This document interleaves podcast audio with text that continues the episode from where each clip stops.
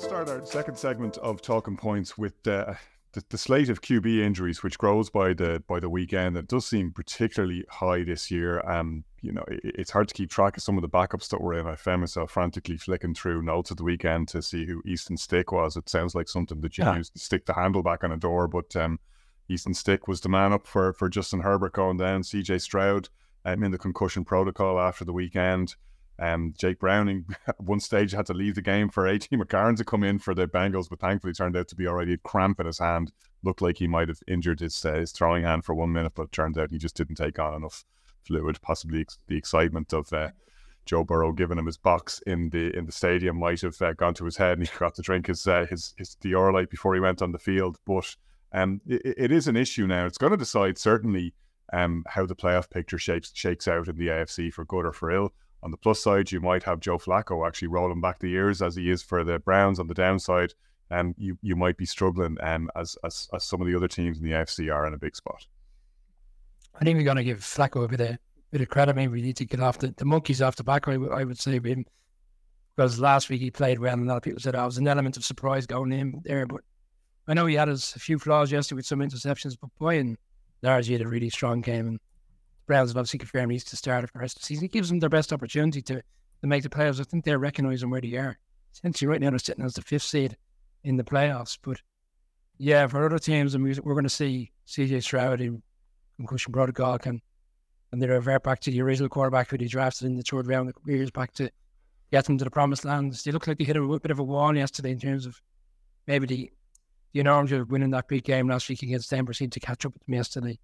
And uh, but ultimately, it is going to come down. This is where we talked about in the off season when teams and Dolphins obviously haven't had to utilize Mike White, but we spoke about like signing these players, and that's why like Giants for me, it's surprised that they can bring Tyrod Taylor back in because you're signing these players in you know for these opportunities and these moments coming into the back end of the season. Not so much the Giants, but just in general for teams that they have a really solid quarterback. And, and boy large, like Gardner Minshew has done a really sh- strong job there. Obviously, yesterday he, he had a difficult day, but you got to look at these teams and, and think who's got the experience and who's got the navigate these games. Some of them don't, right? Flacco didn't look like that for the Jets last year, which is one of the reasons they, they let him go. Yet another uh, one through the fingers that they may regret. Although we'll get to Zach Wilson. Zach is back. Uh, uh, they can't take that one. uh, well, I mean, like I will say, in fairness, that um, the the Texans uh, look the Jets defense is for real. We we know that. I suppose what was surprising yesterday was how poor the Texans uh, defense was. And yeah, Zach Wilson had was that his best game uh, for the Jets? So you know, uh, I've always tried there. Twenty-seven to thirty-six, threw for over three hundred yards, two touchdowns, no picks and it, it, it was the the manner of some of the throws. Like he, you know, a couple of big third down throws. We saw. I saw JP Acosta. Um, you know, um, I'm a, a big fan of, of his stuff. He's been on with us a number of times. He highlighted that like Zach Wilson rolled out the pro day throw. This is what got all of the hype. If you go back if you remember pre-draft, uh, there was this amazing, amazing pro day throw that people uh, we're very excited about, and we got to see it on the field uh, yesterday. But it was like nothing worked for the Texans. Now, losing your top two targets, uh, you know, Stroud didn't have uh, anywhere to go. I and the it started last week. I think for the the Broncos, kind of they probably will feel they should have blitzed Stroud uh, earlier. Uh, they started in the second half last week, and it's funny, right? When you put something on tape in the NFL. Other teams sit up and take notice immediately. We'll probably get to talk about the, the Lions in a, a little bit. I think that's an issue that the Lions have had. I think this is an issue probably the Eagles are having uh, a, a, a, uh, something. When somebody shines a spotlight on a weakness you have, other teams hone in on it. And the Jets the Broncos may have started it, but my goodness, the Jets finished it yesterday. And Stroud, obviously, now horribly in the, the concussion protocol that you any sort of head injury, I get really, really worried for players. Um, but you'd have to say the Jets did a masterful job, and the Texans just they looked lost yesterday. It's one thing to your point, though, Colin, that we probably didn't give enough credit to the Patriots for when when they were in their pomp. Like they self scouted better than any other team. Like they, they knew that if you showed the same look too often, the people got wise to it, and they usually diagnosed their own weaknesses or their own tendencies before other teams did, and, and used it against them. You know, masterfully so against uh, the Rams in that uh, that Super Bowl where they put Jared Goff in the blender and sent Sean McVay home with a with a migraine, trying to think it all up again. Which, to his eternal credit, he he did albeit with with a change of quarterback to to help him get over the line. Um, but but Brian, it's um, you know, t- thinking of the uh, of the consequences of, of, of Zach Wilson down the stretch. You know, we we were just a week or two ago saying this was a team waiting for the headshot to to put them out of their misery. They haven't gone away, you know. Are you suggesting they're in the playoff mix? I mean, look, I, I, doing, I uh, speak as a fan of a team that is officially in the hunt. If the graphics says it, it must be true threw the Raiders in there last Thursday night as a funky team. Let's not call the Jets a, a funky team because let's bear in mind this game was nil all at half time. I mean, that's, was 2 nil all at half times yesterday in the NFL. And the Jets couldn't do anything with the ball in the first half. And then second half, touchdown, touchdown, fumble, touchdown, field goal, field goal. So the lights went on at half time. But I listened to New York radio quite a lot. And on Friday, a lot of them suggested the Jets would win this. And I, I was taken back by it. But they said, because the Jets are going to do what the Jets always do, which is to win when we don't really want them to win. And like they probably will win a couple of games and essentially talk themselves out of a situation around that they'll have to deal with, which is if they ended up in a position to take one of the, the high end quarterbacks come come next April. Um, the Jags, it's from turning turn attention back to Texans. Colm was on it last week and I'm not blitzing. It was a surprise because the previous week against the Jags, the Jags blitzed heavily, where there was a number three, three step drop backs by by CJ Stroud, and he was, he was got to every time. And then in that particular game, you just wondered why they didn't go for it on that fourth down. And they went for that long field goal essentially because he was in a blender at that stage because the Jags had done a number on him. And they did a number on him yesterday. They were one for 12 and third down. It was a, a really, but the Jets defense has played well over the course of the year. That's not the problem. But if you're suggesting that the Jets are in the back in order, I think you, uh, I think, is a clickbait type of show tonight, uh, Connor? Colm Nick Mullens is uh, is in from Minnesota. Um, no, Josh Dobbs obviously just looked completely gun shy. He really looked like he had uh, he, he, had a bad case of it after the uh, the, the, the Chicago game last week. He, he seemed to have gone hit the reverse gear completely. Unfortunately for the for the Vikings, um, they eked out the win, but probably the biggest apart from the uh, the, the three 0 scoreline, the biggest talking point from that game, unfortunately, was Justin Jefferson's comeback earn, uh, ending so short uh, and in a very concerning way for Minnesota. Yeah, although the, the good news today is that he's he's day to day. Uh, so that was you know because obviously the concern when you know you he immediately was taken to hospital was what what could this be?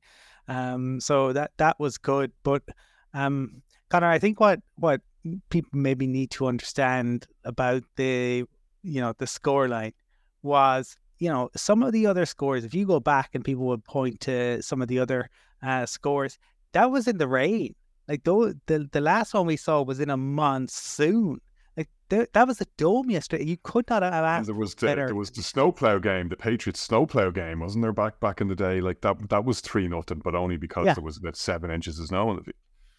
Yeah, no, I, I mean this is the the the pieces like there was there was no no excuse for it. Um, I, I think it was interesting in terms of right. We we talked in the early part of the season about like the defenses and the rise of the defense and how impressive they had been, and then offenses kind of uh, struck back. It it felt uh, for a, a time, um, and I, I, it it felt I suppose the, you know this week in and and maybe a little bit last week that you know, there were a couple of games, obviously, where um, you talked about Flacco, um, J- Jake Browning, the, the Ravens and the Rams in, in particular. Um, but when you had, as Brian mentioned, the two games go in 0 0 at the, the half, uh, I think it's, uh, it's, te- it's telling. It's been a year where we have seen so many quarterbacks go down with injuries. And I wonder, Connor, what that might mean in terms of um, the the way in which teams approach QB two next year. And I wonder, Connor, might we see teams approach O line play differently because it's felt over the past maybe couple of years in particular, we've seen teams kind of go away from, for the most part, right? It used to be that your backup O line guys would be, you know, 35, 36, 37 year old vets. Um, now it tends to be guys who are, you know, uh, coming out on maybe sixth uh, round picks. And I think that has had an impact on O line play. I think that has had an impact on um, QBs possibly get, getting hurt, um, the number of times that they are getting sacked. I wonder, might that be something uh, that we might see in the future potentially change? I don't know if it will. That's me idly speculating. But it's a good point though, because you're almost you're going right back to the to the Joe Theismann thing, you know, when suddenly people realised the value of you know Michael Lewis literally got a whole book out of it, and the the the, the blind side. Uh, um, offensive lineman, you know, protecting the house insurance, protecting your most valuable asset. You know, when you've got, and that was driven in turn by the, the, the big leap forward in terms of the Lawrence Taylor and other pass rushers, these incredibly athletic linebackers, which you hadn't seen in the NFL to that to that point. Now we've got all these these hybrid defenders. You know, you got you got bigger defensive backs, you got those hybrid kind of linebacker safety types. A guy like that comes at you on a blitz. It's it's it's no mean feat to stop him. And and offenses are going to have to adjust. And, and the, the best way to adjust, as you say, is to keep the keep the signal caller from uh, from from feeling the heat. Yeah, and I think what you've also seen this this year is probably a willingness of um, defensive coordinators to blitz more, right? As they've seen, like Brian Flores obviously led the way. He's been doing it all year.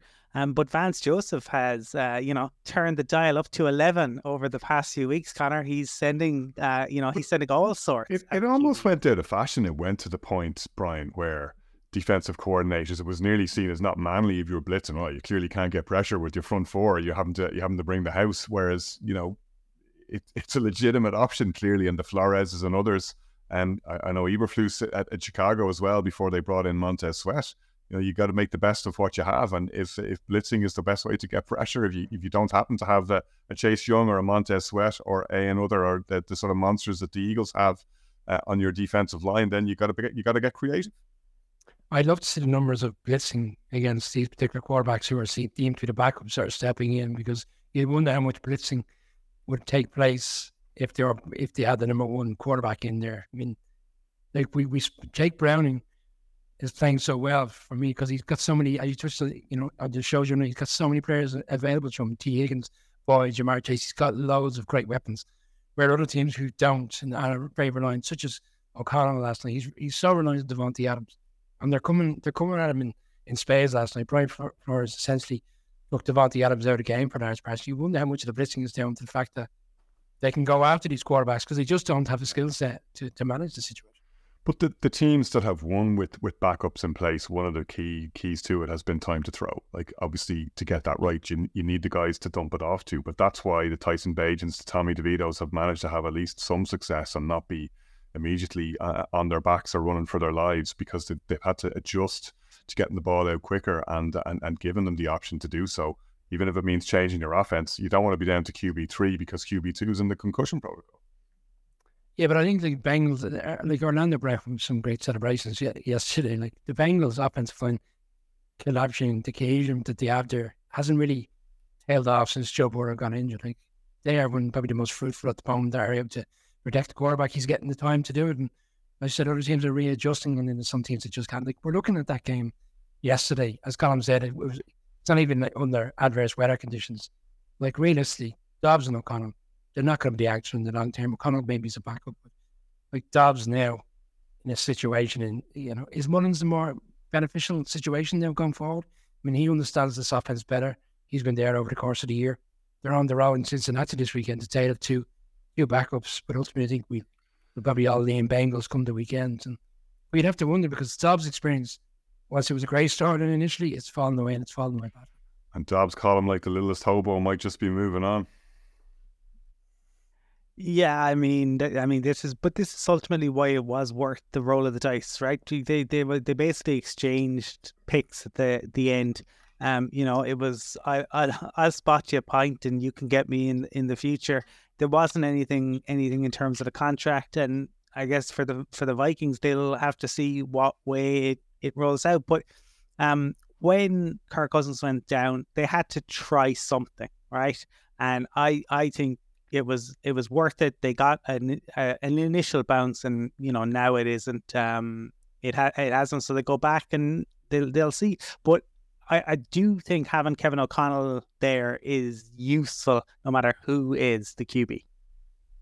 And clearly, having Brian Flores, if you're only going to score three points, it helps not to concede any. Right there, we leave it for, for our second segment of Talking Points. Thank you for listening. And if you're enjoying the show, please do vote with your fingers and rate, review, or subscribe on whatever podcast platform you're listening on. Every click, every like, every positive review, and every additional subscriber makes a huge difference. It helps others to find the show, and we really do appreciate it. We'd also love to hear from you and to interact with NFL fans on our social channels wherever you're listening in the world, so please do get in touch.